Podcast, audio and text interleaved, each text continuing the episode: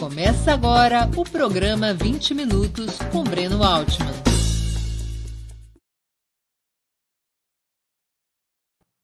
Bom dia! Hoje é 20 de agosto de 2021. Está começando mais uma edição do programa 20 Minutos. Nosso convidado é o professor da Unicamp e economista Guilherme Melo, um dos principais formuladores da política econômica do Partido dos Trabalhadores.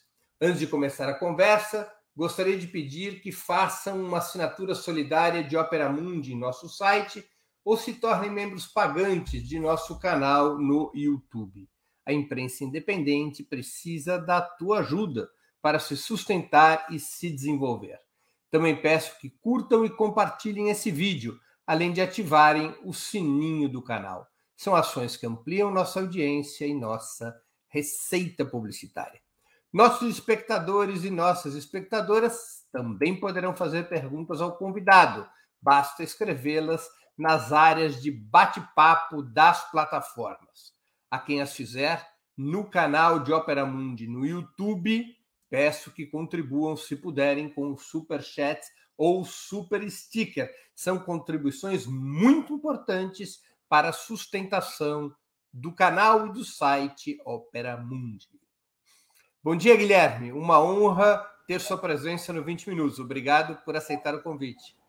Bom dia, Breno. Bom dia a todos os internautas, telespectadores, ouvintes. E prazer estar aqui com vocês hoje, é, conversando sobre a economia brasileira. Guilherme, o ex-presidente Lula tem repetido como um bordão que a saída para a economia brasileira é incluir o pobre no orçamento e o rico no imposto de renda. Isso significa que a reforma tributária é a peça central do programa de reconstrução que o PT propõe para o país? Olha, eu acho que é certamente uma das peças centrais. É, existem um programa não se assenta só em um pilar, ele tem vários. Um dos pilares centrais é a reforma tributária. Por quê? Vamos lembrar que a ideia de colocar o pobre no orçamento talvez tenha sido a grande, a grande questão, a grande inovação dos governos petistas, né? No passado. Ou seja, a ideia de que você conseguiu destinar uma parte do orçamento público para atender as demandas e as aspirações da população trabalhadora mais pobre. Isso, não, muita gente fala do Bolsa Família, mas não é só o Bolsa Família. Foi o salário mínimo, foi, foram as políticas educacionais, né? Então você tem ProUni, você tem FIES sem fiador, você tem Ciência Sem Fronteiras, você tem no campo da saúde mais médicos, o SAMU, quer dizer, a gente podia passar aqui horas discutindo os vários avanços, os vários programas que foram instituídos durante o governo do PT, que representam essa ideia de colocar o pobre dentro do orçamento. O que não avançou foi proposto mais de uma vez, mas diante da, do quadro, do cenário político daquela época, não avançou. Foi a questão da reforma na estrutura tributária brasileira. A estrutura tributária brasileira, é sempre bom lembrar, é uma herança da ditadura militar. A última grande reforma da, da, da, tributária foi feita em 1966, 1967. Depois tiveram alterações, é verdade, é, criação de novos, novas contribuições, é, a Constituição de 88 dá uma reorganizada, mas ela não muda estruturalmente uh, o, o, o desenho da tributação brasileira que tem uma característica desde a época da ditadura. É uma estrutura tributária que concentra a renda, porque a maioria dos impostos são impostos sobre consumo, que quem mais paga proporcionalmente a sua renda é o pobre. Então, como o pobre consome toda a sua renda, ele acaba pagando mais imposto que o rico, que poupa uma parte da renda. E essa parte da renda poupada do rico é subtributada. Então, o que seria importante no Brasil? Você simplesmente, veja, a gente não está propondo nenhuma revolução aqui, apesar que para o Brasil parece, né? mas é simplesmente alinhar a estrutura tributária brasileira com a estrutura tributária dos países mais desenvolvidos, ou dos países, mesmo em desenvolvimento, que tem uma estrutura é, mais econômica. O que, que isso significa? Aumentar o peso da tributação sobre as grandes rendas e sobre os grandes patrimônios e reduzir o peso da tributação sobre o consumo. Então, sim, se você quiser mudar a distribuição de renda na sociedade brasileira de maneira perene, né, você tem que atuar nas duas pontas. Você tem que reduzir né, a tributação sobre o mais pobre, aumentar a tributação sobre o mais rico e incluir o mais pobre no orçamento através de programas que atendam tanto a sua necessidade de renda e emprego, quanto a sua necessidade de acesso a serviços públicos de qualidade. Guilherme, quais seriam as principais propostas dessa reforma tributária? Olha, em grandes linhas, né, tem, tem vários elementos. Eu colocaria o seguinte: a primeira, mudança no imposto de renda. Nisso nós estamos alinhados com o que está discutindo agora. Então, tem que tributar é, a distribuição de lucros e dividendos. O Brasil é um dos pouquíssimos países do mundo, junto com a Letônia e a Estônia, que não tributa a distribuição de lucros e dividendos. Isso faz com que a tributação sobre o, trabalhador, tributação sobre a renda do salário, seja maior do que a tributação sobre a renda do capital, por exemplo, no Brasil. Então, nós temos que tributar, claro que ao introduzir uma tributação sobre a distribuição de lucros e dividendos, você tem que recalibrar a tributação na empresa para que o total da tributação sobre o capital fique alinhado com a média internacional, né? Você tem que mudar a tabela do imposto de renda, criando novas alíquotas que tributem as rendas mais altas, e aqui a gente está falando de pessoas que ganham acima de 40, 50 mil reais, para ter uma alíquota efetiva maior do que a que tem hoje, porque hoje em dia o imposto de renda da pessoa física no Brasil, ele é progressivo, ou seja, a alíquota vai crescendo até em torno de 20 a 30 salários mínimos. Depois, se você ganha mais do que 20 a 30 salários mínimos, você começa a pagar menos imposto, uma alíquota real menor do que quem ganha 5, do que quem ganha 10. Que é absolutamente. Por causa do teto de 27,5%. Que é um, exatamente, que é um dos menores, inclusive dentre os nossos pares. Né? Países como o Chile tem tributação um teto de 40%. Né? Até, a gente tinha de 35%. Veja, é sempre, é sempre importante lembrar a história. Né?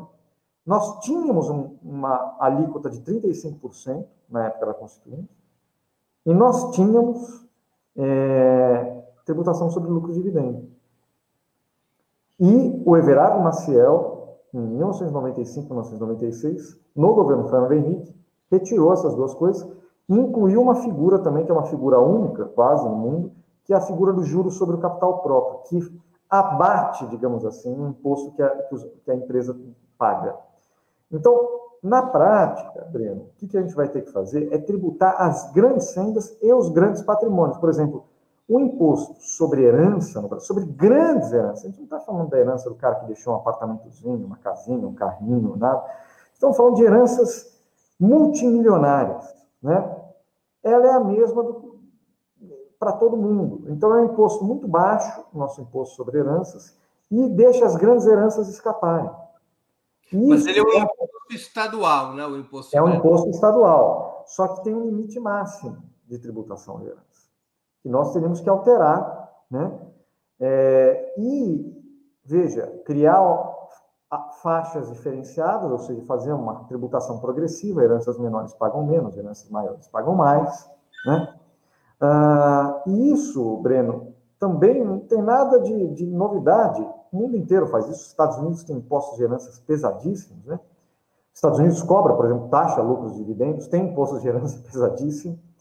É, e é um princípio até, eu diria, liberal, entendeu? É muito difícil para um liberal defender, por exemplo, que o filho do rico tenha privilégios porque, só por ser filho do rico. Não.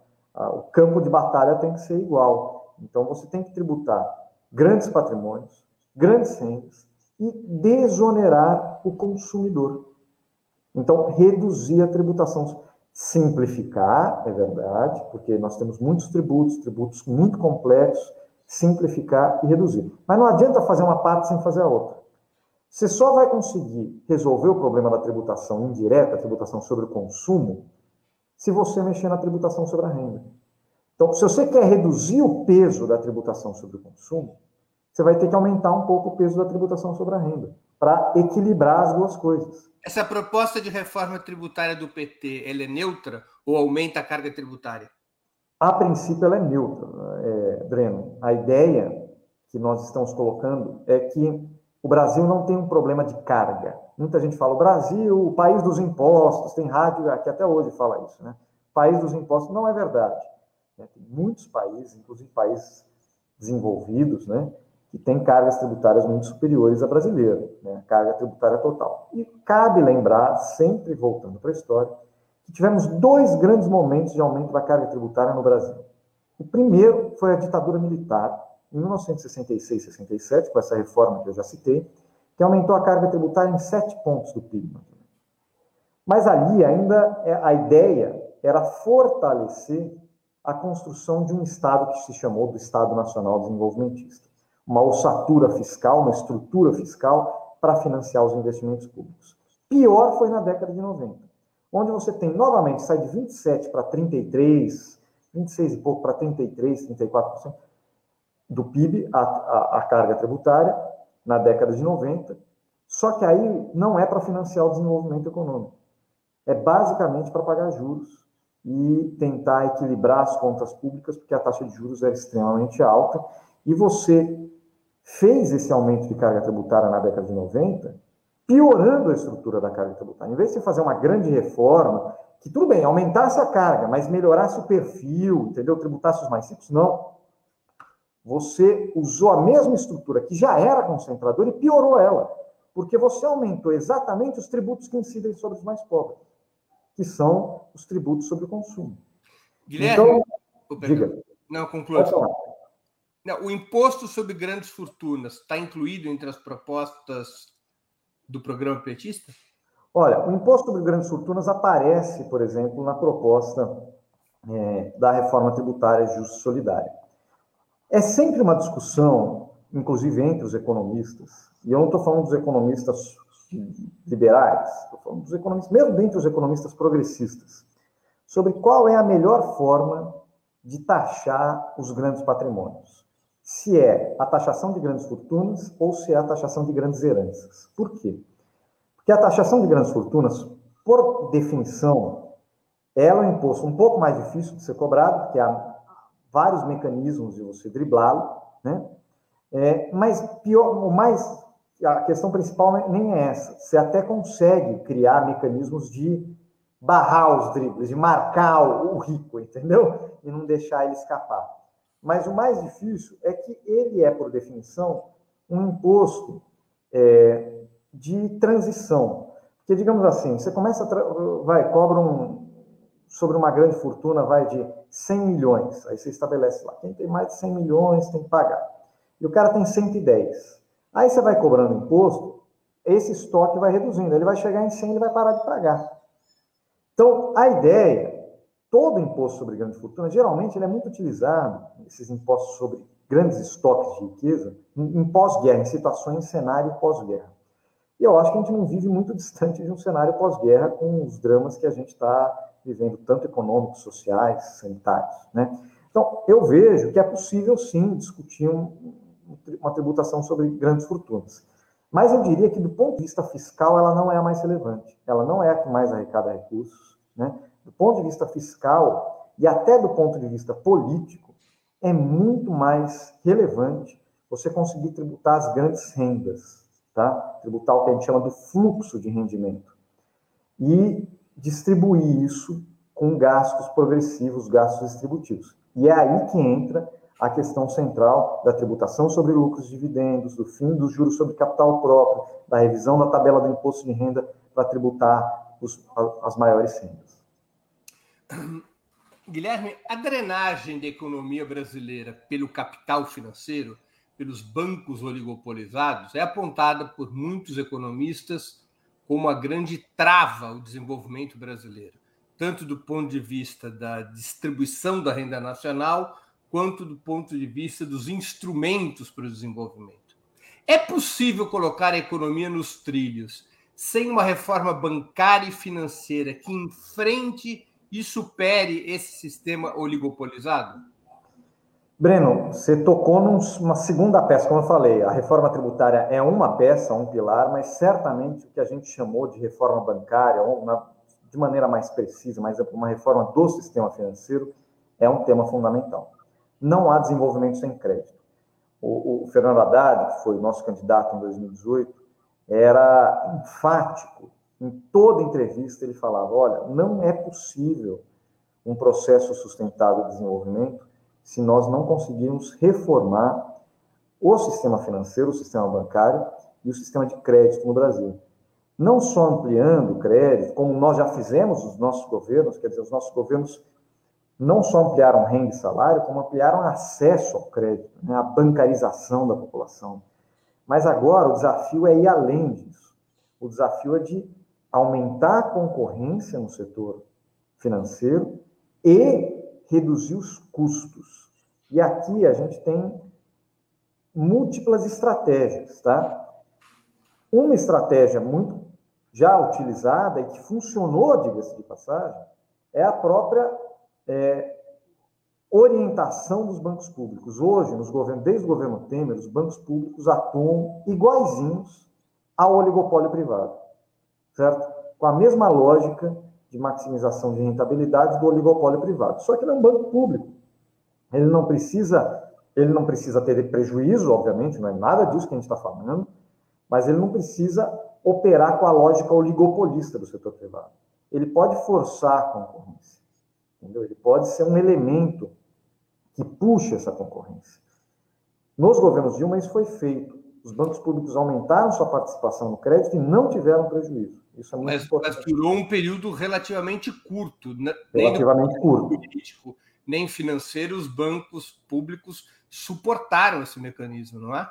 Não, o problema não era o banco público suportar propriamente, porque não era um problema de inadimplência ou de perdas extremadas, apesar de sempre, claro, principalmente em momentos de desaceleração econômica, isso aparece.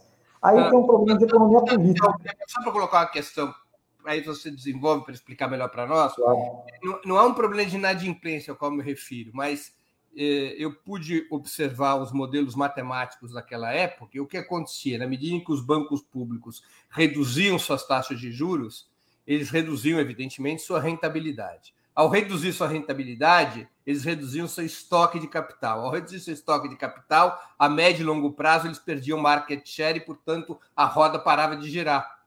É, você teria, obviamente, que fazer um reforço de capital nos bancos públicos. Né? E, e isso foi feito, por exemplo, no caso do BNDES. Mas eu diria, Breno, que esse problema técnico, ele é menor, é, ele é mais fácil de lidar do que o problema de economia política problema de economia política, aí o trabalho do, do, do, André Singer, desculpe, do, nosso querido professor André Singer, sempre aponta isso. O problema de economia política, de você lidar com a estrutura oligopolizada do sistema financeiro, é muito grave. Né? Ah, então, o que eu acho é que não basta utilizar os bancos públicos. A, gente não tá, a nossa proposta não é assim, ah, põe os bancos públicos que você resolve o problema. Não. Os bancos públicos são um elemento, claro, mas você tem que ter vários outros elementos. Eu vou indicar dois aqui. Primeiro elemento é um elemento, é, digamos assim, que está ligado à questão da tecnologia.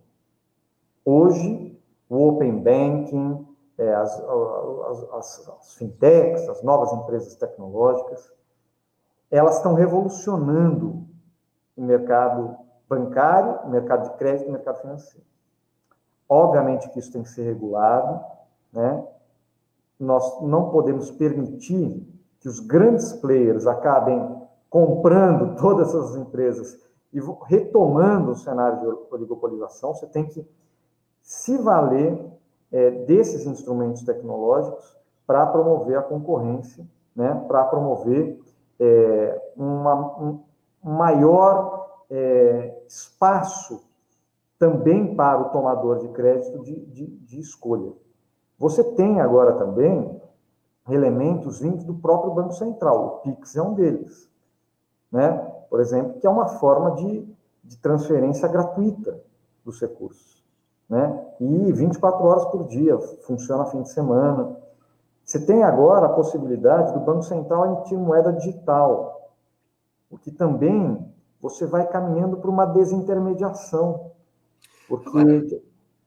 Guilherme, alguma... hum, essa, essa, proposta, ela não. não, não por que, que ela, ela me parece ser aquém do que o Roosevelt fez em 32 com a Glass-Steagall. Ele simplesmente quebrou o oligopólio bancário, separou é. o Banco Oficial de Banco de Investimento, proibiu os bancos nacionais, determinou nichos de mercado para banco municipal, cooperativa, uh, e com isso ele quebrou o oligopólio. Ou seja, não, é, essas medidas é que... propostas pelo PT não quebram o oligopólio. Não, é evidente que o que o Roosevelt fez na década de 30, até por ser num país central, né? no país central, na, a maior potência econômica, é, é uma referência de enfrentamento dessa questão. Né? Que eu acho que no capitalismo atual é muito mais difícil, principalmente você fazer isso localmente. Uma coisa é você ter um consenso quase que internacional, que isso depois se espalhou no pós-guerra para a Europa, né? E você tem uma estrutura de bancos muito mais regulada, de fluxos de capital muito mais regulada. Outra é você ter a estrutura financeira desregulada que você tem hoje em dia. Né? Uh, Para você fazer algo similar, você teria que ter uma construção internacional que hoje nós estamos bastante distantes. Né? Então, o que nós temos como opção, é, inclusive do ponto de vista de economia política internacional mais doméstica, é promover a concorrência no nosso sistema através dos instrumentos que nós dispomos. Os bancos públicos, o Brasil dispõe. As novas tecnologias, o Brasil dispõe e tem algum certo protagonismo nisso, né? Que você pode, de alguma forma, começar a pensar futuramente em as pessoas terem contas bancárias junto ao Banco Central, praticamente. Quase que desintermediadas, né? O que reduz tarifa, etc. Bom, agora, isso basta? Nos parece que nós temos que dar ainda mais um, quer dizer, a agenda micro regulatória, ela é importante, claro que é importante. A agenda de tecnologia é importante, claro que é importante. Os bancos públicos são importantes também. Mas nós temos que dar também, olhar a estrutura de tributação sobre o sistema financeiro. E como a estrutura de tributação sobre o sistema financeiro não só de um ponto de vista arrecadatório, mas de um ponto de vista de criar incentivos à concorrência. Ou seja, penalizar o comportamento oligopolizado daqueles que isso ocorreu, por exemplo, lá na governo Dilma, quando os bancos públicos reduzem o spread, os bancos privados reduzem muito pouquinho. Eles preferem perder market share. Eles preferem perder mercado do que reduzir a rentabilidade. Né? E não há nenhum tipo de desincentivo a esse comportamento oligopolizado colisivo. Então, você tem que construir instrumentos né, que sejam capazes de empurrar o setor privado para a concorrência. É, em particular, os, cinco, os grandes bancos, né, no caso dos três grandes bancos privados brasileiros. Então, nós acreditamos sim que é fundamental é fundamental. Como, é, qual instrumento tributário poderia ser usado para impedir é, esse tipo de comportamento dos bancos privados? Por exemplo, na, na campanha de 2018, a gente chegou a desenhar um, um esboço de proposta, certo?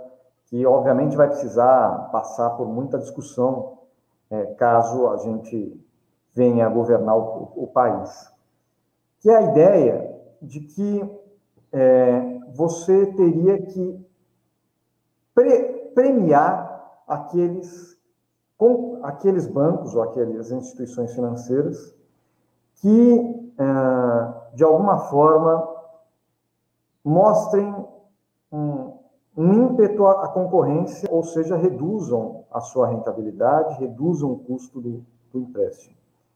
Isso se dá através de mecanismos complexos, da questão das reservas, as reservas de contingência, as reservas bancárias, etc. Não é um mecanismo simples.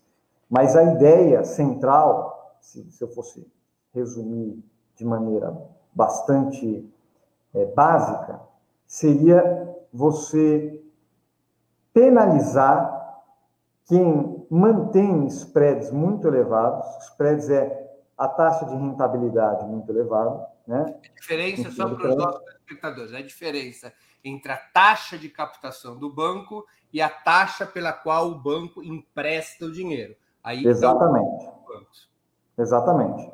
É, a, a, taxa que o banco capta né, tá mais próxima da Selic em geral. Né? Então, quando as pessoas dizem, ah, subiu a Selic, foi para 6, nossa, que alto. o cara fala, mas como? Eu, eu pago 100% de, de, de juros ao ano? Sim, porque entre os 6 e os 100 tem aqui todo o lucro do banco.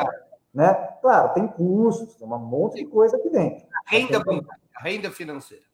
Isso, tem a renda financeira. Então, temos, eu acho que é importante pensar em instrumentos tributários que incentivem um comportamento concorrencial, ou seja, quem topar reduzir a renda financeira e entrar na concorrência para ganhar mercado, etc., vai ter uma tributação um pouco menor.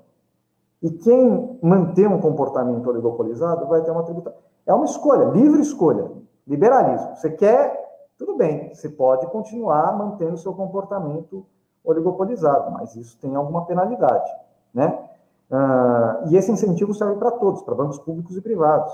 Então não há nenhum, nenhum tratamento especial para nenhum setor. Agora, mas ainda nesse tema, Guilherme, eh, há muitos críticos dessa proposta que dizem o seguinte: qualquer tipo de tributação sobre o spread levará os bancos monopolizados a girar todo o seu capital cada vez mais em torno da dívida pública, onde a diferença entre a taxa de captação e a taxa de rentabilidade é menor e fugiria da, da, do imposto e reduziria o crédito na economia. É, é, que, na realidade, a tributação não é sobre o spread diretamente. Né? O spread é uma forma mais simples de explicar. É, na verdade, você tem uma, uma administração da questão das reservas bancárias. Você pode é, penalizar mais ou menos a partir da remuneração das reservas e da possibilidade de utilização das reservas bancárias. Então, como eu falei, é uma questão mais complicada. Mas veja, eu não acredito, ah, com, com toda sinceridade, em primeiro lugar, a gente tem que ter muita clareza que uma tributação dessa, desse, desse, tipo é uma tributação indireta que, de alguma forma, vai ser repassada para o consumidor. Então, o que, que a gente está falando? Que bancos que se, se joguem na concorrência e reduzam a sua rentabilidade, ele não só vai conseguir oferecer uma taxa mais baixa porque ele está reduzindo é, a, a sua participação, mas porque o imposto, que de alguma forma é repassado para o custo, vai ser menor. Então, ele tem uma possibilidade de ganhar market share ainda maior. E o contrário também é verdade. Aquele que não quiser abrir mão da sua rentabilidade vai ter um, uma perda de market share, uma perda de mercado de, de clientes maior. É, veja, esses instrumentos, sejam os regulatórios, sejam regulatórios microeconômicos, sejam os tecnológicos, sejam os bancos públicos, sejam os tributários, todos eles têm que ser muito bem desenhados para evitar exatamente o que você colocou. Uma coisa é a grande intenção da política, né? O que eu quero alcançar. Se você não desenhar a política de maneira adequada, você faz, você tem a boa intenção e ela, ela alcança um objetivo completamente diferente daquele que você desejaria. Uhum. Então, é, o desenho da política é muito importante. Esse, veja o caso agora da reforma tributária do imposto de renda. Né? É, a base da proposta original e a base da proposta do relator são parecidas, mas o desenho mudou completamente e piorou muito né, a proposta com o relatório atual. Então, é, para além dos, das grandes, dos grandes temas, o desenho da proposta é fundamental. Nós temos muita clareza, muito bem desenvolvido, por exemplo, desenhos de propostas em tributação. É, da reforma tributária, em vários temas. Em outros, nós temos menos bem desenvolvido. Nós temos Agora, uma ideia de objetivo, mas ainda não temos o desenho da proposta. Né? Um economista é importante, é, que não pode ser chamado de marxista, porque não o é, aliás, é um dos maiores especialistas nas instituições financeiras mundiais, Joseph Stiglitz, ele propõe abertamente a, e mais de uma oportunidade, a estatização dos bancos privados, pura e simplesmente. Ele diz não há solução fora disso. Não há como tributar, não há como punir, não há como controlar. A única possibilidade da economia moderna são os estados nacionais se assenhorarem do sistema financeiro. É, veja, mais uma vez a gente volta para o grande é debate da economia política. Stiglitz não é marxista, não é filiado não, é. nem a nenhum partido comunista. O Stiglitz é um capitalista inteligente que analisa as coisas a partir do seu conhecimento. Não, não é. Ele não é marxista. E, e veja, e, e, eu acredito que aqui a gente entra de novo no campo da economia política. É, a, a participação privada no, no, no, sistema financeiro é uma marca do capitalismo, de boa parte dos países capitalistas centrais. Né? No entanto, é de todos? Não. Por exemplo, a gente tem como exemplo agora a China, que alguns acham que é mais capitalismo de Estado, outros falam socialismo de mercado, tem todo esse debate, eu acompanho de longe, mas acompanho, é, que tem um modelo muito mais estatizado, não só de bancos, né, de toda a estrutura estratégica, né, é, de empresas. O modelo brasileiro, ele é um modelo em que os bancos públicos têm uma participação importante. Veja, eles não são atores irrelevantes. Obviamente que os liberais e os governos liberais tentam tirar a importância e a relevância dos bancos públicos. Né? É o que aconteceu nos governos Fernando Henrique, é o que aconteceu a partir do governo Temer e agora no governo Bolsonaro. Descapitalizando, é, reduzindo, é, digamos assim, reduzindo a sua participação no mercado, a sua, a, a sua capacidade de construir é, elos com o sistema produtivo, né? Mas nós, a nossa tradição é a de fortalecer os bancos públicos, capitalizá-los, fazê-los com que eles sejam elementos do desenvolvimento, que eles ofereçam crédito em setores que são que nós consideramos estratégicos, inclusive é, que eles sejam capazes de avançar é, na, na, em setores que nós consideramos estratégicos do ponto de vista da estrutura produtiva. O BNDES é uma amostra disso. Então, eu, eu acho que dentro da nossa tradição é, e dentro da nossa estrutura atual, o que nós devíamos caminhar é num, num fortalecimento da estrutura dos bancos públicos, que estão sendo descapitalizados, que estão sendo enfraquecidos, em conjunto com medidas regulatórias, é, tecnológicas e tributárias para incentivar a concorrência no setor privado. Obviamente que ao, ao longo do tempo, pode ser que o setor público vá avançando sobre o setor privado, é, ou até mesmo, como eu disse, pode ser que um processo grande de desintermediação aconteça e que o acesso ao crédito se dê de maneira muito, é, digamos assim, espraiada pelo sistema financeiro inclusive ao pequeno crédito, né? Isso é possível que aconteça, mas eu acho que nós temos que construir as condições para que isso aconteça. Uhum. Ah, to, tomar os bancos, os bancos privados, estatizar, seria aí um procedimento, de, do ponto de vista da economia política, de uma ruptura que eu, eu não vejo tão próxima é, da nossa realidade atual. Uhum. Vários economistas de esquerda, especialmente aqueles que aderiram à chamada teoria monetária moderna, defendem que um novo governo de esquerda poderia expandir, expandir fortemente seus gastos e investimentos, ao menos em uma etapa inicial, recorrendo à emissão monetária e ao endividamento público. Você está de acordo com esse ponto de vista?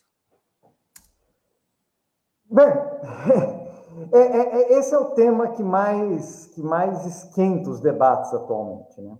Como financiar a atuação do Estado? Bom, para um liberal está resolvido, porque não tem que ter atuação do Estado, então não tem que financiar. Né? É a vida mais ah, tranquila. É, é bem mais tranquilo, a vida deles é bem mais simples. Né? Mas para nós que acreditamos que o Estado tem um papel importante, para além da, da, da mera, do mero papel regulatório, de alocação de recursos para bens eh, essenciais, que ele tem um papel na estratégia no estilo de desenvolvimento, nós temos que responder essa questão. E como o Estado financia suas políticas? Bem, a MMT, a moderna teoria monetária, né, chamada MMT, é, ela é uma descrição é, até bastante rigorosa, diria eu, de como ocorrem as relações entre o setor público e o setor privado da economia. Tá? Então, por exemplo, a ideia, a ideia é simples, que todos os economistas deveriam saber, mas muitos esquecem, que o gasto público é receita privada. Quando o setor público gasta, isso vira receita de alguém, ou de uma família, ou de uma empresa, certo? Que o déficit público vira superávit privado. Então, essas questões é, são questões que todos nós concordamos, e não tem que o, que o gasto público, se bem feito, ele tem um efeito multiplicador na economia, que a gente chama, quer dizer, que ele se multiplica, ele gera emprego, ele gera renda, ele gera crescimento, ele tem um efeito enorme, né? Ah, que o gasto público, ele tem potencial distributivo. Isso também é, é, um, é um tema fundamental, certo? Agora, o, o que há de separação não é se o, se o gasto público é importante. É óbvio que o gasto público é importante. É óbvio que ele é decisivo numa estratégia de desenvolvimento. É, mas qual o limite para isso? Existe algum limite? Né? A MMT defende, em grandes linhas, vou, vou fazer uma, uma simplificação aqui, que o único limite é a capacidade produtiva da economia. Então, o que, que isso quer dizer? Eu posso, o, o Estado pode comprar todos os bens e serviços que estiverem disponíveis nessa economia, no caso aqui no Brasil, desde que eles sejam reais, né? Ele pode comprar emitindo moeda, né? Obviamente, ele não pode querer comprar mais do que isso. Até o limite mais... do preenchimento pleno da capacidade ociosa das empresas. Exatamente. Esse a partir do qual viraria uma força inflacionária. Exatamente. Esse seria o único limite. A teoria da inflação deles está né, é, tá ligada a uma questão de uh, descompasso entre oferta e demanda. Claro que aqui existe um longo debate. Veja, uh, como o Brasil é uma economia periférica, e ainda por cima uma economia periférica com mercados financeiros abertos, nós temos uma das moedas, se não a moeda mais volátil do mundo. Né? O real é uma das moedas mais voláteis do mundo, do ponto de vista cambial. Né? Ah, ou seja, sinalizações, nesse caso, importam, porque com o mercado aberto que nós temos, elas impactam diretamente a questão do mercado de juros e do mercado de câmbio.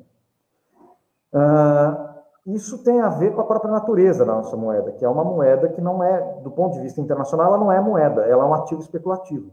Ela não é uma moeda conversível. É, exatamente, não é uma moeda conversível, ela é basicamente um ativo especulativo. Então, existe uma grande polêmica, mesmo do, dentro do campo progressista, sobre é, se há uma liberdade total ou não para se gastar. O que eu diria? é, mais uma vez trazendo a bola, pondo a bola no chão, tá?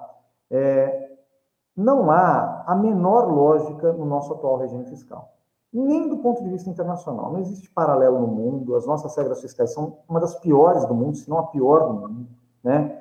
Ela foi feita para destruir o Estado, não para fazer ajuste fiscal. Né? Ela é mal feita, tanto que ela tem que ser remendada constitucionalmente o tempo todo. Então, é, é, é uma bagunça, né? Não há nenhuma justificativa para a estratégia de austeridade que fracassou nos últimos cinco anos, provou seu enorme e completo fracasso. Inclusive, o discurso de que não tinha dinheiro acabou no ano passado, vamos convir, né? Porque ano passado a gente fez um déficit monumental para pagar o auxílio emergencial, programa de crédito, não sei o quê. O país não quebrou, ao contrário. A dívida que falaram que explodir é, ficou bem menor, 15 pontos menor do que o mercado projetava. Então, a realidade é que há espaço. É óbvio que há espaço para gasto público, para investimento, desde que esse gasto seja um gasto bem feito, digamos assim. O que é o gasto bem feito? É aquele que gera emprego, que gera renda, que distribui renda. Então, há espaço e a gente tem que mudar o nosso arcabouço fiscal para garantir essa flexibilidade para que esses gastos possam ser feitos. Agora, esse espaço é praticamente limitado? Eu acho que tanto do ponto de vista da economia política, quanto do ponto de vista desse cenário monetário financeiro internacional, eu diria que não. Ele não é ilimitado.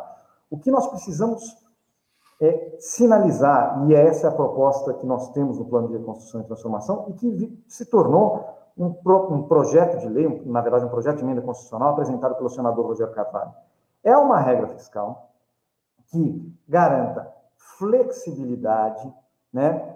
Uma regra fiscal que a gente chama de anticíclica, ou seja, nos momentos de queda do PIB você pode gastar mais para puxar para cima, nos momentos de grande crescimento você segura um pouco para conseguir controlar é, o crescimento do PIB. É uma regra anticíclica, é uma regra que garante flexibilidade, que garante o financiamento dos, dos programas sociais e, ao mesmo tempo, sinaliza no médio e longo prazo hum, um, sinaliza um, uma estabilidade, digamos assim, da dívida no médio e longo prazo.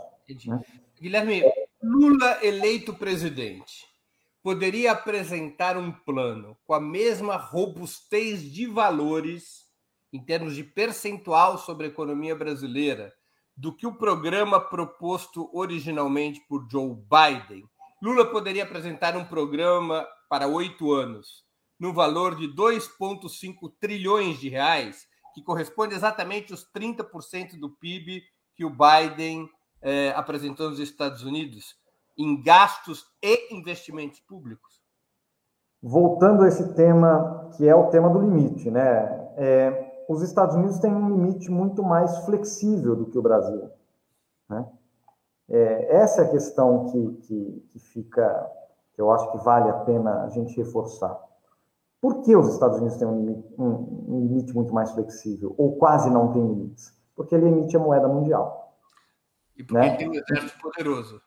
Claro, o que está por trás da moeda ninguém mundial. Vai lá cobrar, né? Ninguém vai lá cobrar, né? É, o que está tá por trás da moeda mundial, do fato dele ter a moeda mundial, é que ele tem um exército poderoso. Um dos elementos decisivos de ser, ser a moeda mundial é você conseguir se garantir na briga, digamos assim. Né? Um devedor bem armado não é passível de ser cobrado. É, é, é, bem mais complicado. Então, ele tendo a moeda mundial, ele tem uma flexibilidade fiscal muito maior. Lembrando também que ele tem taxas de juros muito menores. A taxa de juros dos Estados Unidos, ou seja, que incide sobre a dívida americana, que ele vai emitir dívida. Quanto ele vai pagar de juros sobre essa dívida? Zero? 0,25? Meio? Entendeu? Aqui a gente já está pagando 10, né? É, sobre títulos mais longos. É, então, é, eu acho que, do ponto de vista da economia política e da economia política internacional, os Estados Unidos têm muito mais flexibilidade que nós. O que nós precisamos é parar de demonizar o gasto público e parar de demonizar o Estado. O gasto público bem feito, né, investimentos que vão melhorar a estrutura produtiva, que vão gerar emprego, que vão gerar renda, que vão distribuir renda, que vão garantir a sustentabilidade ambiental, que vão garantir a nossa é, sustentabilidade energética, tanto do ponto de vista ambiental quanto do ponto de vista da, do acesso à energia. Todos esses gastos são gastos que se pagam, são gastos que têm, é, são, não são gastos, como diria o presidente Lula, são investimentos que se pagam no médio e longo prazo. E eles precisam ter espaço dentro do orçamento, porque se não tiver, a gente vai estar na realidade que a gente está hoje. As, as, as escolas sucateadas, as universidades não conseguindo recurso nem para dar aula, quanto mais para financiar pesquisa, é, a Amazônia pegando fogo e nada acontecendo, o Pantanal pegando. Bom, o que, que, é, que, a gente está colocando aqui? O gasto, um risco de apagão enorme que a gente está vivendo, né? Então, o que, que a gente está colocando? O gasto público não é o vilão da história. Agora, de toda não, maneira. Não tem maus gastos públicos, claro, e esses têm que ser, têm que ser observados e cortados, isso é evidente. Né? Agora, ou seja, não seria possível chegar a esses 2,5 trilhões de reais. Seria possível chegar a quanto? Há uma mensuração disso no programa do PT? Não, é, a gente não faz um, um, tamanho. Olha, a gente tem programas que já estão mais mensurados, como eu disse. Dentro das propostas, tem programas e propostas que já viraram até projeto legislativo. Eu citei aqui a reforma tributária, que está é, é, circulando no Congresso Nacional, é, é, a reforma tributária justa, solidária e sustentável. Foi apresentada, é um projeto de lei, teve o apoio de todos os partidos da oposição e de todos os governadores do Nordeste. A proposta de nova regra fiscal também foi apresentada no Congresso Nacional. Né? Então, vários programas, várias propostas já viraram até proposição legislativa. Agora, outros programas e outras propostas, não. Esses ainda precisam ser melhor desenhados. E você só vai conseguir mensurar o tamanho deles assim que eles estiverem melhor desenhados. O que é claro para nós, né, é que, num primeiro momento, né, você vai ter que ir abrindo espaço para os gastos públicos de qualidade, para os gastos públicos é, que gerem emprego, renda e distribuam renda, é, através de uma reforma do nosso arcabouço fiscal. Se não tiver reforma do arcabouço fiscal, das chamadas regras fiscais, é impossível abrir espaço para gasto público. A Esse é o drama do governo, do governo atual. Só para os nossos espectadores compreenderem. O que são as regras fiscais? É um conjunto de leis que determina como o governo organiza seus gastos. Emenda Constitucional 95, emenda do teto de gastos. Lei de responsabilidade fiscal, regra de ouro. De certa maneira, a própria independência do Banco Central, indiretamente, acaba refletindo sobre isso. Essas seriam as leis que teriam que ser modificadas, sem as quais não se reorganiza o gasto público. Expliquei direito? Exato. Até porque, Breno, as nossas regras fiscais não só são muito ruins, como elas estão se empilhando umas sobre as outras. Você tem a regra de ouro na Constituição, você tem a LRF, você tem a emenda constitucional 95, agora você tem a PEC emergencial. Dentro da PEC emergencial há a previsão de um limite para a dívida, de uma proposta de regra para a dívida. E aí elas são tão mal escritas, tão mal feitas, e tão fora, inclusive, da realidade internacional, né?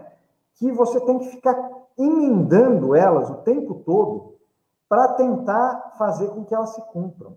Porque, além de mal feitas e mal escritas, elas são mal pensadas, porque já era avisado, né, por exemplo, que a emenda constitucional 95 era incumprível no médio e longo prazo, prazo, e pior do que isso, que ela levaria a uma piora no perfil do gasto público, que você ia cortar investimentos e gastos sociais, é, e foi exatamente o que aconteceu. Né? Então, nós temos que repensar sim o arcabouço fiscal. Hoje o governo está nesse drama. Ah, como é que eu vou furar o teto? Como é que eu vou. Eu sempre faço a seguinte brincadeira, Breno. Imagina o teto da sua casa, vai lá um engenheiro, olha para o teto e fala: Cara, está condenado isso aqui. Ah, a gente vai ter que reformar as estruturas aqui, a gente vai ter que refazer todo o madeiramento, a gente vai ter que trocar o teto porque ele está condenado, está cheio de cupim, está tudo. Aí você fala assim: não, eu acho que trocar o teto não é uma boa ideia. Se a gente fizer uns buracos no teto, será que ele não fica mais leve e aguenta mais um tempo? É mais ou menos isso que o Brasil quer fazer. O engenheiro já falou, tem que trocar, mas o, o, o, a Faria Lima não quer, né? Agora, há uma situação, pelo que você está falando, uma situação complicada. Vamos supor que o Lula seja eleito presidente enquanto não resolver o problema do arcabouço fiscal dessas leis, o que, que o governo faz? Pois Porque é, não é só o Lula. Levar, né? Essas leis podem levar anos para serem alteradas, ou podem simplesmente não conseguir alterar, na medida em que algumas delas têm trava constitucional e precisariam de três quintos dos votos no parlamento. O que, que o governo faz enquanto está debatendo as, as, o, arcabouço, o arcabouço fiscal institucional? Veja, não é só o Lula, né? Porque, independente de quem assumir, eu acredito que vai ser o, um governo petista e acredito que vai ser o presidente Lula, mas independente de quem assumir, vai ter que lidar com essa, com essa bomba. E essa bomba vai vir aumentada.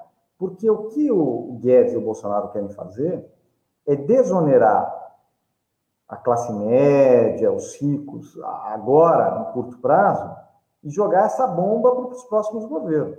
Né? Ah, veja, minha, minha visão é a seguinte: o país vai se tornar ingovernável, ingovernável com esse arcabouço fiscal atual. Né? É, muita gente fala, não, é só você, por exemplo, tirar os benefícios fiscais, etc., que isso resolve. Não resolve. E mesmo para tirar benefícios fiscais, o custo político é gigantesco. Né?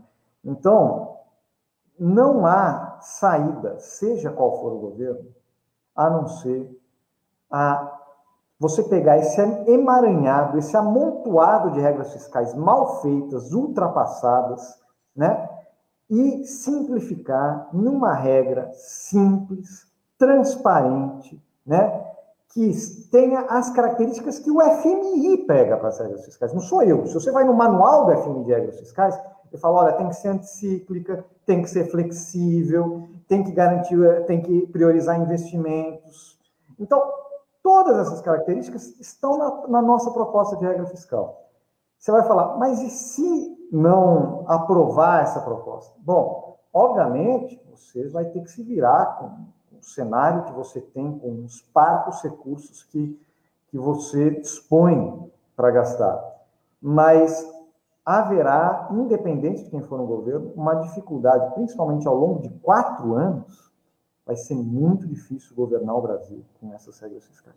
Muito o que fazer nos 100 primeiros dias de um eventual governo Lula, de toda forma, Guilherme?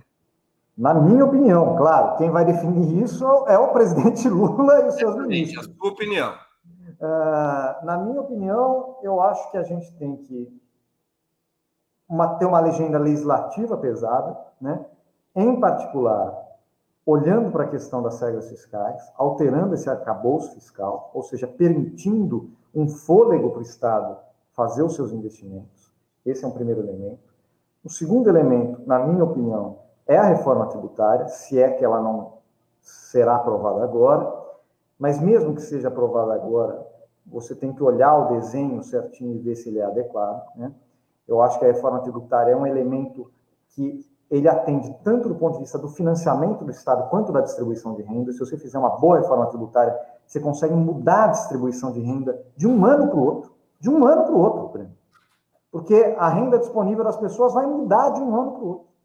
Né? Ah, e eu acho que o terceiro elemento, é, que tem que estar presente nos primeiros três dias, nos primeiros 100 dias, é, é conseguir apresentar é, de maneira concreta quais vão ser ah, os programas, as estratégias, né, para a retomada do emprego, que é um tema fundamental, né, e para a retomada do crescimento econômico.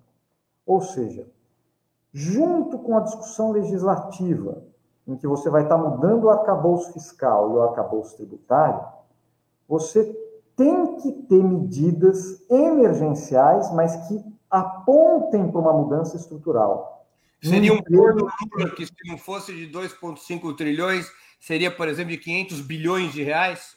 Você tem que ter um, um, um, uma clareza sobre quais são os investimentos prioritários, como você vai executá-los, as obras paradas têm que ser retomadas, Uh, o, o, como você vai enfrentar o tema do emprego, ou seja, você pode ter programas públicos de emprego, você pode ter retomada de investimentos públicos que gerem emprego. Você tem que ter um gatilho, essa economia precisa ter um gatilho para ela retomar o seu processo de crescimento. Você acha que esse formato de um plano como que o Biden apresentou é adequado para um governo Lula? Eu acho que tem elementos muito adequados. Sempre me perguntam o que você acha que vocês estão se inspirando no plano Biden? Aí eu falo, não, eu acho que foi o Biden que se inspirou no nosso plano de reconstrução e transformação do Brasil. É uma brincadeira não, que eu falo. falando, não, eu, nem estou discutindo o plano Biden propriamente, estou dizendo como obra de propaganda, o plano Biden tem uma inteligência, que é claro, o que um monte de medidas, colocou num único pacote deu um valor para esse pacote, disse mais ou menos de onde ia sair o dinheiro, disse claramente para onde iriam os recursos, quem se beneficiaria, e pelo menos ele ganhou um certo fôlego político, que ele já está perdendo, porque não está passando no parlamento, mas é, ele apresentou um rumo que supostamente exato, ele desejava exato. estabelecer para o governo dele. Uma peça desse tipo deveria estar no horizonte do PT, ter um plano deveria. Deveria. Eu, eu acho que deveria. Eu acho que assim, nós, quando nós apresentamos o plano de reconstrução e transformação do Brasil, que por um acaso quem não leu, sugiro que, leia, está disponível no site da Fundação Perseu Abramo, no site do PT, é, nós quisemos apresentar também, Breno, um, uma proposta de um novo estilo de estratégia de desenvolvimento, né? que se inspira no nosso passado, no que nós fizemos, mas que avança. Então, nós estamos discutindo temas como, por exemplo, o desenvolvimento orientado por missões socioambientais, que está presente na literatura mais recente do desenvolvimento, a Mariana Mazzucato, a CEPAL está discutindo isso, isso está sendo discutido inclusive na ONU, as metas né, de desenvolvimento do milênio, etc. É, são missões, então o Estado ele vai se colocar missões, por exemplo, uma missão óbvia, vamos pegar uma missão simples e óbvia, acabar com a fome no Brasil. A gente tinha conseguido, ela voltou, e voltou muito forte, né? Você tem uma série de medidas para isso. Né? Medidas do lado é, do, do acesso, ou seja, da renda para as pessoas para acessar os alimentos, mas medidas do lado da produção de alimentos, de maneira sustentável, etc, etc. Então, essa missão congrega bancos públicos, investimentos públicos, gastos sociais, congrega uma série de coisas. O mesmo pode se dizer, por exemplo, para acesso a saneamento básico. O mesmo pode acontecer para educação, para transporte urbano. A gente estabelecer missões com metas que organizem, inclusive, a estrutura produtiva que vai fornecer os bens e serviços para se alcançar essas metas. Né? E tudo isso pensando num cenário de transição ecológica sustentável, né, que nós temos que fazer, transição energética, está aí o caso é, da, do risco de racionamento, que deixa claro que nós temos que fortalecer a nossa matriz energética, principalmente a nossa matriz energética limpa, né? de transição digital, ou seja, a gente não vai conseguir resolver os problemas da economia brasileira apelando para tecnologias da segunda revolução industrial, a gente tem que modernizar a nossa economia, mas pensar em como essa modernização vai atender às missões sociais e as missões ambientais. Ou seja, articular as novas tecnologias aos ganhos sociais e ambientais que a gente vai ter. Então, a gente está pensando uma transição para a igualdade, né? Então, nós estamos pensando aqui numa nova, uma nova estratégia, um novo estilo de desenvolvimento para o país. Isso tem que ser comunicado.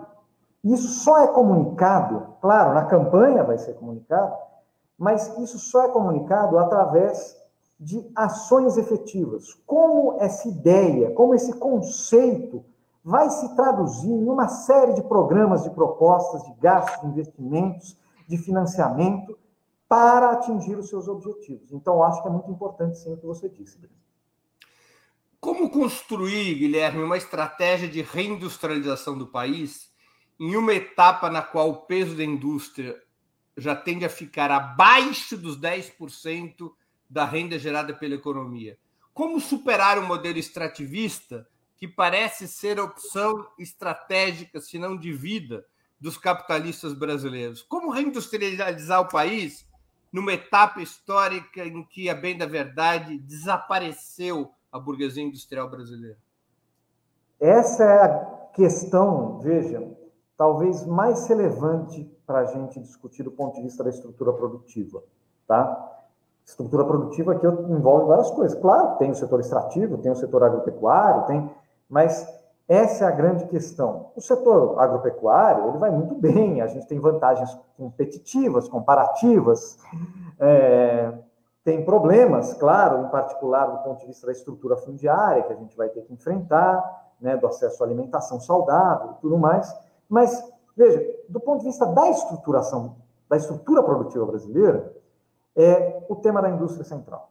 O Brasil vive já há muitas décadas o que nós chamamos de desindustrialização precoce, porque muito liberal vai falar, é, mas os países desenvolvidos também se desindustrializaram. Sim, mas eles se desindustrializaram depois de se desenvolverem.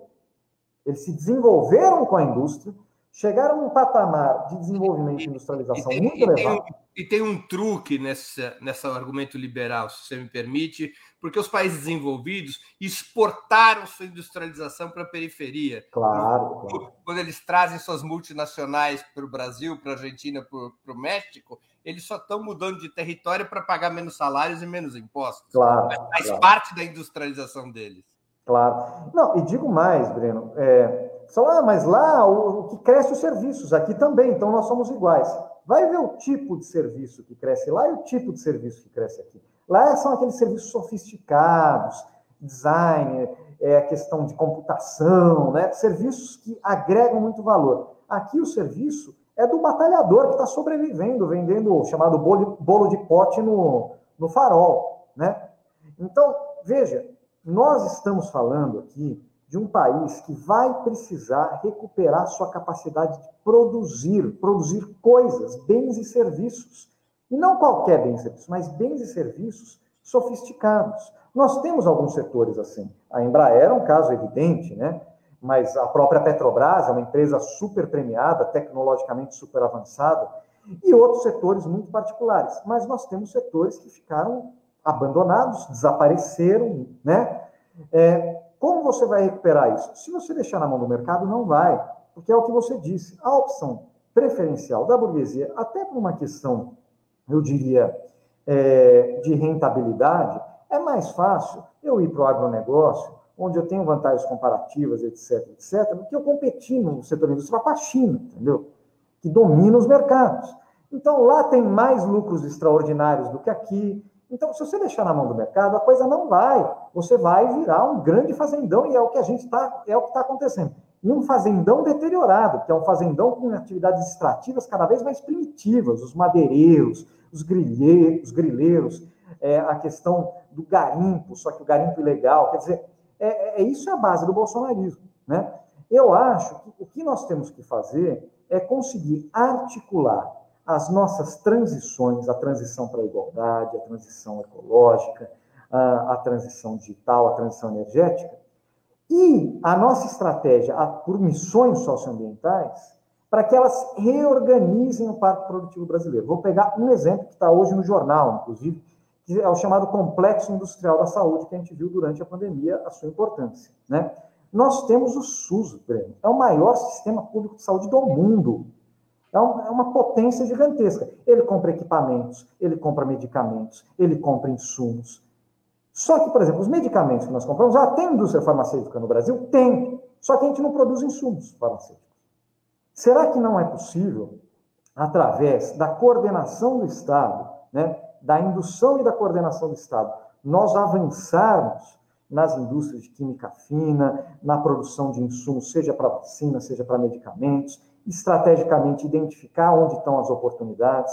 Isso vale para a saúde, mas vale para vários outros setores. Muita gente fala, por exemplo, saneamento. A gente fala, ah, não, saneamento é só cano e gente, né? Você cava, coloca o cano. Não, tem as membranas filtrantes, os materiais filtrantes, tem a questão do tratamento da água. Tudo isso é tecnologia que você pode, inclusive, envolver as universidades públicas. Então, veja, nós estamos aqui pensando numa estratégia que você consiga transformar a estrutura produtiva, mas não só para industrializar, não é porque eu gosto de indústria, é porque essa indústria vai fornecer o conhecimento, é, os bens, os produtos necessários para você atingir os seus objetivos sociais e ambientais. Será, quem será o instrumento disso diante do desaparecimento da burguesia industrial? O próprio Estado? Mas não tenha dúvida que o Estado é o indutor coordenador central. Sem o Estado, a burguesia também? sozinha não vai. E né? proprietário também? Oi? Indutor, coordenador e também proprietário? Ele é proprietário, ele é produtor, né? É, é, sim, ele é produtor. Vai. Nós temos empresas públicas que são produtoras de bens e serviços ou fornecedoras de, de serviços fundamentais. Por exemplo, a Embrapa. A Embrapa ela fornece um serviço fundamental para a agricultura brasileira, para o agronegócio, e, e, e a gente deve aprofundar, porque não é só é, a pesquisa, né? mas é também o apoio técnico à pequena agricultura, à agricultura familiar, os bancos públicos fornecendo crédito prioritariamente para esses agricultores. Né? Então, nós temos instrumentos públicos. Qual é o sonho do o, projeto liberal, seja com o, o teto de gastos, seja com as privatizações, com o desmonte do Estado? É impedir que qualquer governo que venha no futuro tenha os instrumentos para atuar na coordenação e na indução. Entendeu? Então, eu vou desmontando esses instrumentos, eu vou asfixiando esses instrumentos, eu vou legalmente impedindo que esses instrumentos atuem. E aí, eventualmente, quando eles perderem o poder, porque eles também não são bobos, eles sabem que em algum momento o governo progressista vai mudar, vai voltar, o governo progressista não teria mais à disposição os instrumentos para promover o desenvolvimento econômico e teria que ficar preso no teto de gastos, é, na, na, na, nas demandas pontuais do setor privado. O que nós temos que fazer é repensar as capacidades estatais, reconstruir as capacidades estatais. E para isso, tem um tema que a gente discutiu aqui, é um tema muito longo, nós temos que pensar, sim, numa reforma do Estado brasileiro. Não é uma reforma administrativa à Guedes, né? que quer tirar a estabilidade do servidor, não é nada disso. É como pensar o desenho do Estado, né, para que ele seja cada vez mais eficiente e capaz para conduzir o processo de desenvolvimento dentro de uma estratégia baseada em missões socioambientais. Então, qual é o desenho? Não, conclua, conclua. Não queria Não, qual é o desenho? Eu acho que a gente tem que discutir. Esse é um tema que a gente tem que avançar muito, mas eu diria assim: são dois temas. Um é o desenho do Estado, da burocracia, como é que ela vai se organizar. A gente sabe que a gente vem vivendo um problema de instituições de Estado que é, acabam dominando as outras e acabam exercendo um poder é, de, de, de, controle enorme sobre as outras e, e, às vezes não extrapolando, digamos assim, as suas atribuições mas tem também uma questão de organização burocrática do Estado. Mas, só para complementar, quando eu falo de organização do Estado burocrática, eu não estou deixando de lado também um segundo aspecto, que é a questão política. O Estado e a construção de um programa de desenvolvimento, de uma estratégia de estilo de desenvolvimento baseado em missões socioambientais, precisa de participação popular. Não só das burocracias estatais, não é só a burocracia estatal que tem que estar preparada para colocar em prática é, os programas e as estratégias do governo, mas também um, um, uma forma de você ouvir a população, dialogar com a população e fazer com que a população seja parte dessa estratégia de desenvolvimento. Porque senão fica uma coisa que os burocratas estabelecem as metas, etc., etc., implementam. E o povo observa. E a gente sabe que isso, do ponto de vista da sustentabilidade de um programa de desenvolvimento, não presta. Porque é, você não constrói a consciência popular e a consciência coletiva sobre os objetivos, sobre os ganhos desse programa. Deixa eu te perguntar, uma, uma colocar a questão um pouco no que você está falando. Mesmo na China, depois de 40 anos marcados por reformas que ampliaram o peso do capital privado, nacional e internacional, o que agora se assiste na China é uma retomada ou um fortalecimento do controle estatal sobre setores estratégicos da economia. Esse também deveria ser o caminho brasileiro? E vou emendar com uma outra pergunta, você já responde as duas juntas. Um novo governo de esquerda deveria reverter a privatização dos ativos da Petrobras, da Eletrobras e da Vale do Rio Doce, por exemplo? Olha, eu acho que um novo governo de esquerda, ele deve, por exemplo, no caso, vamos pegar o caso da Petrobras, né? É, a Petrobras, ela estava sendo pensada para se tornar uma potência na questão da energia. Não só da extração de petróleo, da energia. Ele era uma empresa de energia. O pessoal falava do poço ao poste, né? ou do poço ao posto, né? Quer dizer, é, ela participava de todas as etapas e tinha pesquisa com biocombustíveis, né, com novas formas de energia. A partir do golpe, se reverteu essa estratégia. E se passou a se pensar na Petrobras atendendo os interesses dos seus acionistas, se concentrando no seu chamado core business, que é extrair petróleo cru e exportar.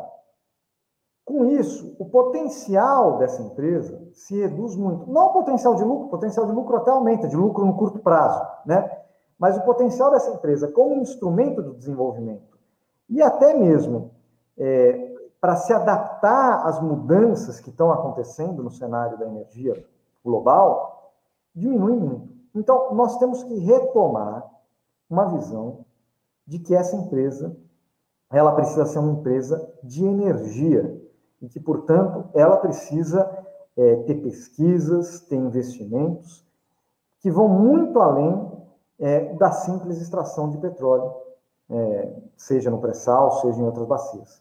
Então, o que eu estou colocando é que, para você reestatizar a Petrobras, o mais importante, num primeiro momento, é você reorientar a sua dimensão estratégica. A Petrobras, ela tem um papel decisivo dentro de um projeto de investimento, de, de desenvolvimento. Por que os liberais desmontam ela? Porque eles não têm estratégia de desenvolvimento, para eles quem faz isso é o mercado, então ela não tem papel dentro de estratégia de desenvolvimento nenhum, ela é só, um, só atrapalha desse ponto de vista, porque ela ocupa o lugar que os privados poderiam estar ocupando, não à toa ela vendeu todas as suas refinarias, transportadora e tudo mais, né? E também porque, desmontando a Petrobras, eles sabem que um, um governo progressista vai ter muito mais dificuldade de trazer de volta o papel estratégico da, estratégico da Petrobras, é, dentro de uma estratégia de desenvolvimento. Então, acho que a gente tem que retomar isso. Retomar os investimentos, retomar a visão da Petrobras como uma empresa de energia, né? E gradualmente recuperando esse potencial dinamizador do desenvolvimento da Petrobras. Né? Mas, Aí, falar, mas isso, teve erros no passado, tiveram erros, claro que tiveram, tiveram, mas tiveram muito mais acertos. Né? Mas e a Petrobras foi muito importante. Mas reestatizando os ativos da Petrobras, a Eletrobras e a Vale do Rio Doce? Isso deve estar ou deveria estar, na sua opinião, no programa do PT? Eu acho que a reestatização é um debate bastante complicado, porque você não precisa é, tomar o que você vendeu, né? já que no caso da Petrobras, por exemplo, ela é uma empresa pública. Né? O que você precisa. Não, mas, por exemplo, a Petrobras vendeu a sua rede de distribuição. Sim, você pode futuramente. A Petrobras é, vendeu refinarias. Sim, você pode futuramente, eu acho, recomprar os ativos. Eu acho que é uma possibilidade, se isso estiver dentro dos planos estratégicos da Petrobras. Né? É, mas o mais importante, é, porque, veja, sempre que você faz um, uma reversão, digamos assim, uma estatização, né, é, você pode fazer um, é, uma, praticamente uma tomada. Olha, você comprou, mas não comprou, me devolve, né? Geralmente essa tomada é, vem com um ressarcimento da empresa, né? Mesmo nos casos da Bolívia e tudo mais. Eu o acho que pagou um dólar pela AT&T. Pois é. é. Oi? Não ouvi. O Pisola, governador do Rio Grande do Sul, pagou um dólar pela Sim. estatização da AT&T, da empresa é, telefônica no Rio Grande do Sul? Sim. Não, eu acho que. E essa... mandou a AT&T reclamar com o bispo. É, essa seria um, um, esse seria um método, né? Um método de simplesmente. Mas eu, eu, eu tenho muita resistência a esse método, sinceramente, porque eu acho que é, você gera Mas na história do planeta, só esse método funcionou. Não, veja, você conseguiu. Vamos pegar no nosso governo. A gente é, reverteu privatizações? Não. A gente não utilizou esse método. A gente fortaleceu a Petrobras? Muito, muito. E a Eletrobras? Muito. Então, a gente conseguiu construir empresas públicas que foram fundamentais na estratégia de desenvolvimento sem necessariamente enfrentar o desgaste e os custos políticos, jurídicos, econômicos de uma estratégia de retomada forçada de ativos é, que foram privatizados.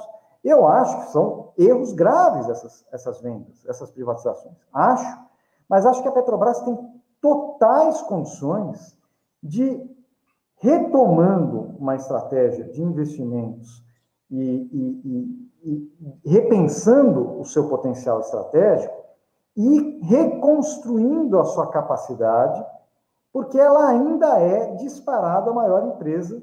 Né? Mas você está se referindo a uma empresa que continua existindo. Agora, o, o Estado brasileiro irá, pela lei aprovada, perder a Eletrobras.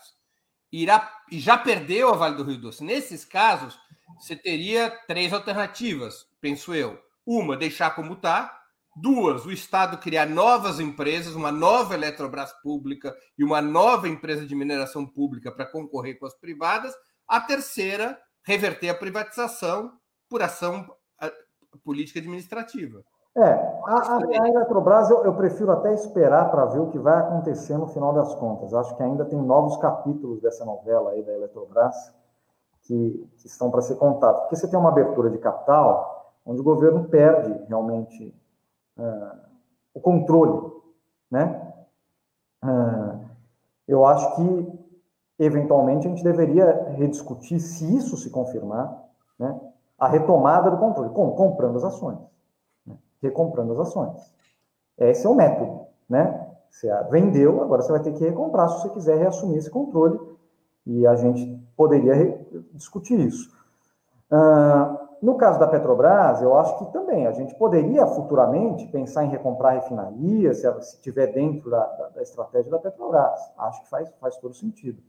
É, no caso da Vale, eu acho que aí já é um caso bastante mais complicado, porque a privatização foi 20, 20 anos, quase 20 anos. 25 é, quase 20 anos. Quase 20 ah, e, e eu acho que aqui, é, o mais fundamental em vez de a gente gastar energia reestatizando um setor extrativo, é gastar energia pensando como a gente vai conseguir ir além do setor extrativo. Como a gente vai conseguir construir capacitações, inclusive, eventualmente, novas empresas, por exemplo, a empresa de chips, que agora eles vão fechar, né?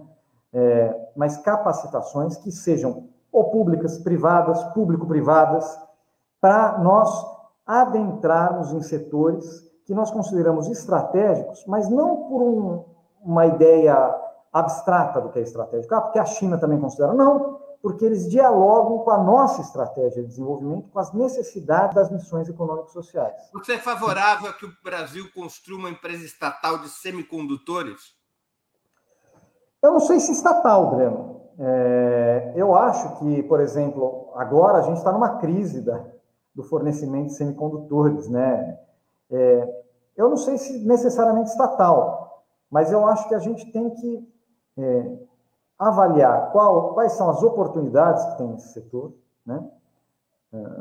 É, é um setor bastante complexo, concorrido, e identificando uma oportunidade, olha, tem uma oportunidade aqui da gente montar uma empresa que vai fornecer tanto domesticamente, mas vai construir capacitação para ser uma fornecedora externa. E você tem que buscar as formas de construir isso.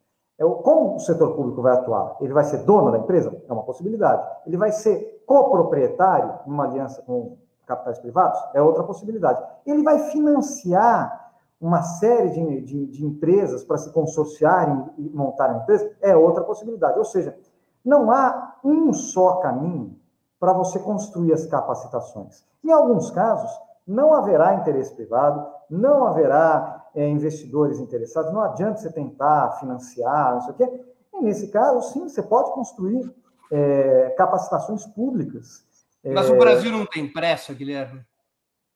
Eu acho que o Brasil tem pressa, mas veja, transformação de estrutura produtiva não é uma coisa que você faz em quatro anos. Não é uma coisa que você faz em um ano, não é uma coisa que você faz em quatro anos. Demora décadas. É um projeto de desenvolvimento. Então, o que, que a gente tem, como você falou, os primeiros 100 dias? Né?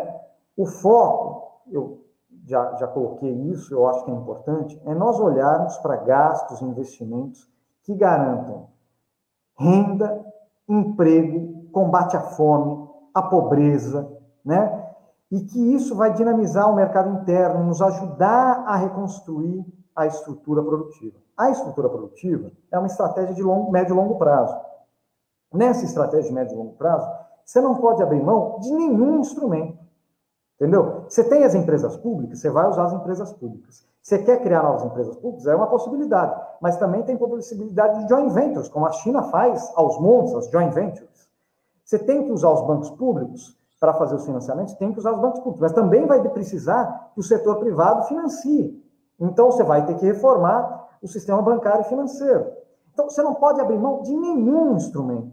Não, você não pode, a priori, falar, eu vou usar só esse instrumento. Todos os instrumentos têm que estar à disposição do chamado policy maker e do presidente da República, do governo, né, para ele escolher, caso a caso, qual é o melhor instrumento. Olha, nesse caso aqui, o melhor instrumento é uma nova empresa pública. Nesse caso aqui, é uma joint venture. Nesse caso aqui, é uma empresa privada financiada através de mercado de capitais com incentivos do governo, ou sem incentivos do governo. Bom, cada caso é um caso. A gente não pode abrir mão de nenhum instrumento. O que, tenho, o que a gente tem que ter claro é o seguinte: qual é o nosso objetivo? Qual é a nossa estratégia? Uma vez tendo isso claro e anunciado publicamente através de um programa, né, você consegue é, estudar as diferentes formas, os diferentes programas, os diferentes métodos, as diferentes ferramentas que você vai usar para alcançar os seus objetivos. Então, a minha, não, a minha preocupação é menos com qual vai ser a ferramenta utilizada e é mais de com qual vai ser o objetivo almejado, entendeu?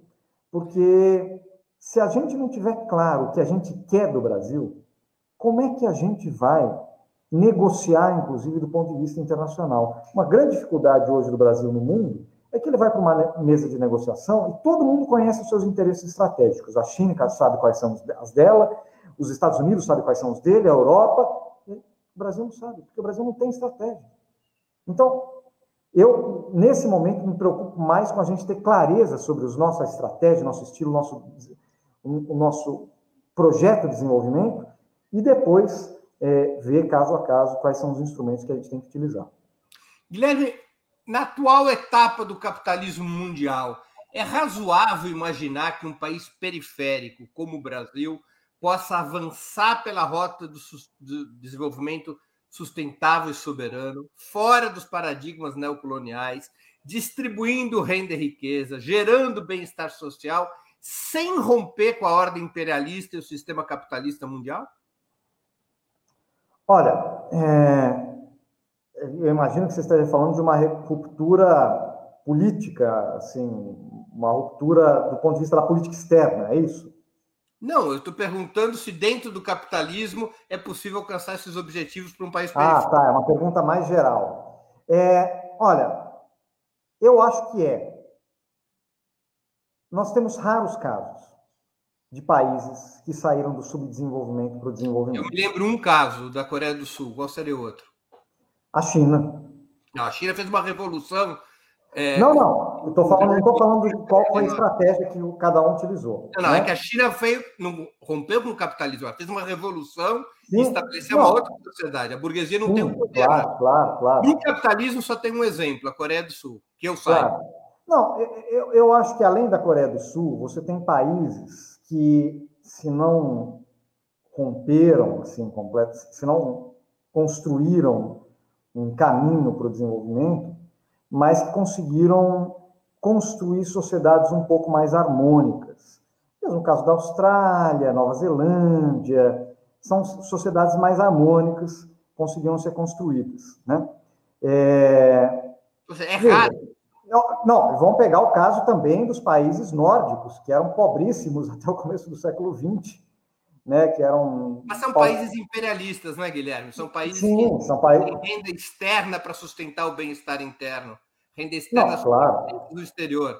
Claro. A Rabis paga salários podres no Brasil para poder sustentar o bem-estar social na Suécia.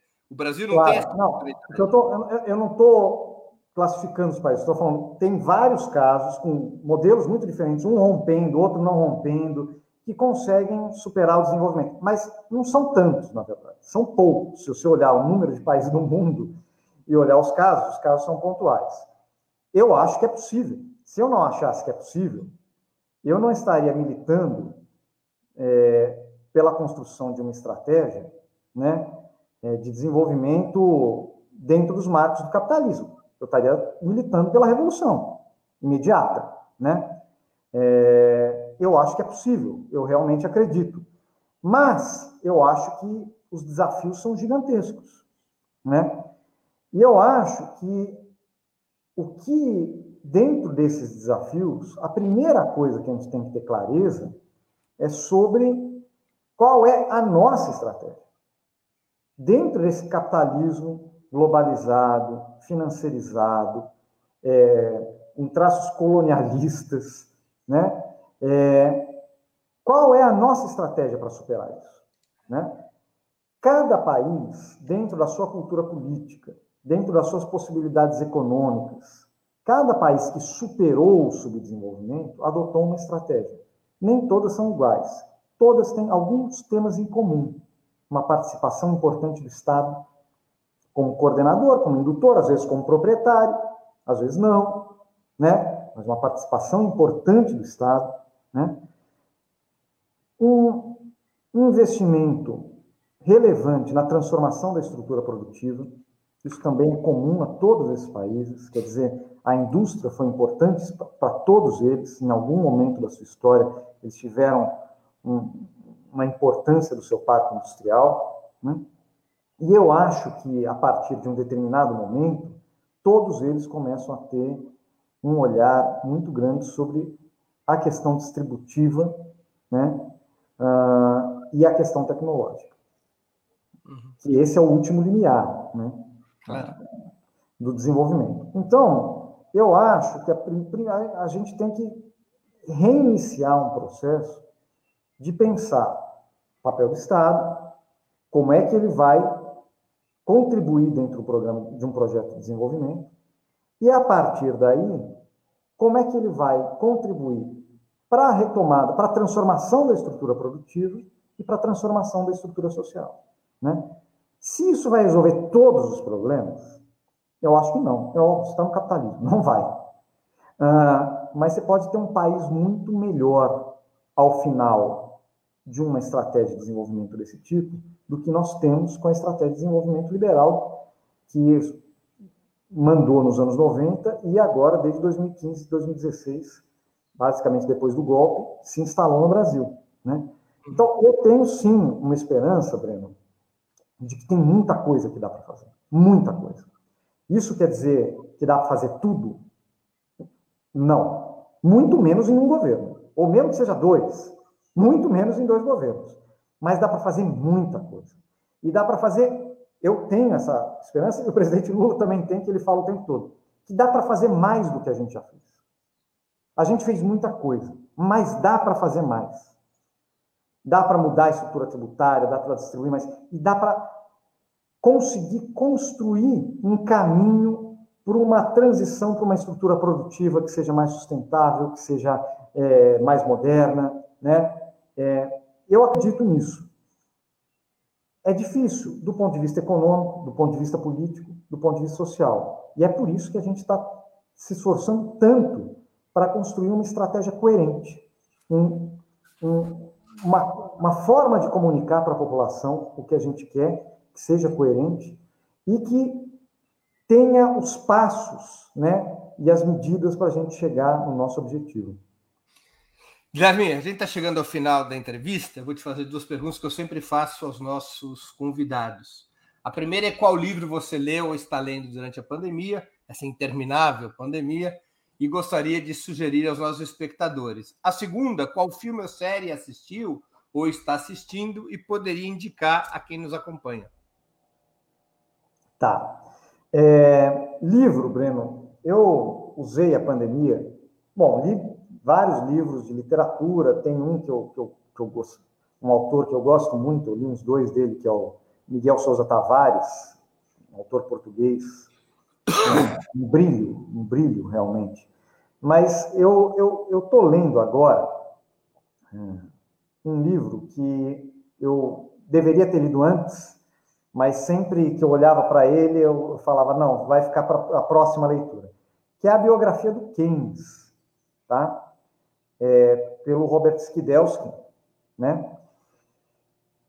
É, bom, gente, já quem quiser se aventurar, saiba que é, tem aí, sei lá, 900 e tantas páginas, está é, tá em inglês, né? Uhum. Ah, então você tem que ler em inglês. É uma escrita agradável, dá para ir lendo. É, é, uma escrita agradável, muito agradável. E uh, a história do Keynes é uma história muito interessante, né? É, tanto do ponto de vista profissional quanto do ponto de vista pessoal. Eu acho que ele estava à frente do tempo em vários temas, né? Uh, a vida pessoal dele, ele era homossexual e acabou se casando com uma mulher, e tinha uma relação super tranquila com essa questão da sexualidade dele. Isso na década de 20, de, sabe? Imagina, isso é uma coisa muito interessante. Do ponto de vista profissional, todo mundo sabe a importância dele como economista, mas também descreve muito o papel dele como homem prático. Não só homem prático de negócios, porque ele investia, ganhava muito dinheiro, também perdia muito dinheiro, mas ganhava muito dinheiro investindo, mas como estadista, o cara que participa da formulação, da elaboração das políticas públicas, e sabe o que é mais interessante que eu descobri, Breno? Que o Keynes é um perdedor. Ele perdeu quase todas as grandes batalhas que ele ele é um vencedor do ponto de vista da ideia, porque depois todo mundo virou keynesiano e tudo mais mas as propostas práticas, durante décadas, ele insistia, falava, olha, está errado o padrão ouro, não pode voltar aí. Toca a Inglaterra voltar para o padrão ouro, dá tudo errado. Eu falei, eu avisei.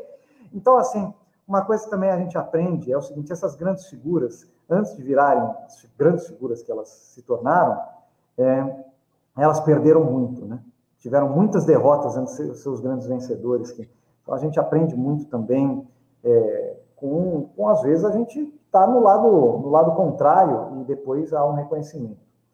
É, filme e série, eu, eu vou recomendar dois aqui. Um filme e uma série. O filme é um filme que eu vi muito eu vi muito filme, muita série. Foi muito difícil fazer essa escolha, É, porque pandemia, é, Netflix e companhia, essas coisas, esses viram seus, seus melhores amigos em algumas noites, né? Uh, então, eu vou recomendar um filme que eu gostei muito, chama Uncle Frank, está na Netflix. Uncle? Uncle Frank, o tio Frank. Né? É um filme muito interessante. É... No Prime Video, não no Netflix. É, eu acho que é no Prime Video, é verdade, é no Amazon Prime, Prime Video. É, é, é, a história desse, desse personagem aí, que ele é um professor universitário, na verdade a história principal é a menina, que é a sobrinha dele, né? Uh, que gostava muito dele desde criança, mas ele participava pouco da família, ela percebia que tinha. Mas ela era fanzaça dele. E, e ele é homossexual, e ele tem esse conflito com a família, com o pai, e ele mora na cidade grande, ela morava na cidade pequena. E é um filme muito delicado sobre esse tema, muito bem interpretado, eu gostei bastante. Já anotei. É, Série, aí para terminar, bem mais leve. É uma série que eu me diverti horrores e que eu adoro essa atriz, chama Fleabag. Não sei se você já assistiu, se você conhece essa série. Não. É, também é do Amazon. Essa atriz é um humor britânico refinadíssimo, daqueles é, personagens malucos que você se apaixona, porque tem aquela característica que ela vai é, falando, participando da, do episódio, e de repente ela vem lá para a câmera e conversa com a câmera e com você no uhum. meio da história. E ela é, tem um cinismo, mas é, é, uma coisa meio escrachada, é um humor britânico que eu gosto muito e que eu me diverti muito vendo. Então, para quem, quem não conhecer, é um prato cheio aí. E para quem gostar desse tipo de humor também, é o tipo de humor que eu gosto.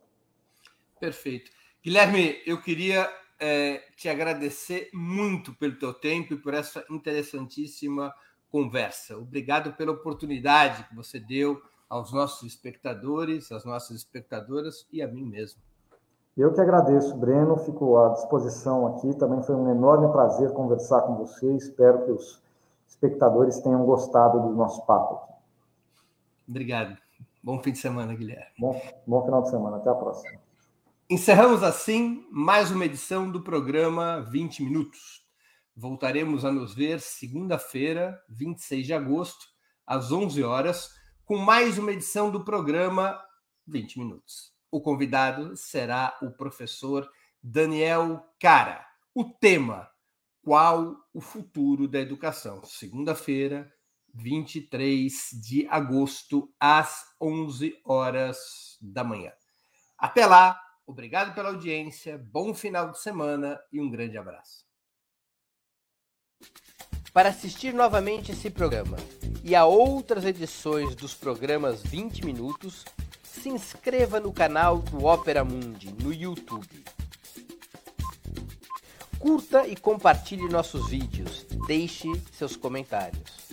O jornalismo de Opera Mundi é mantido com o seu apoio.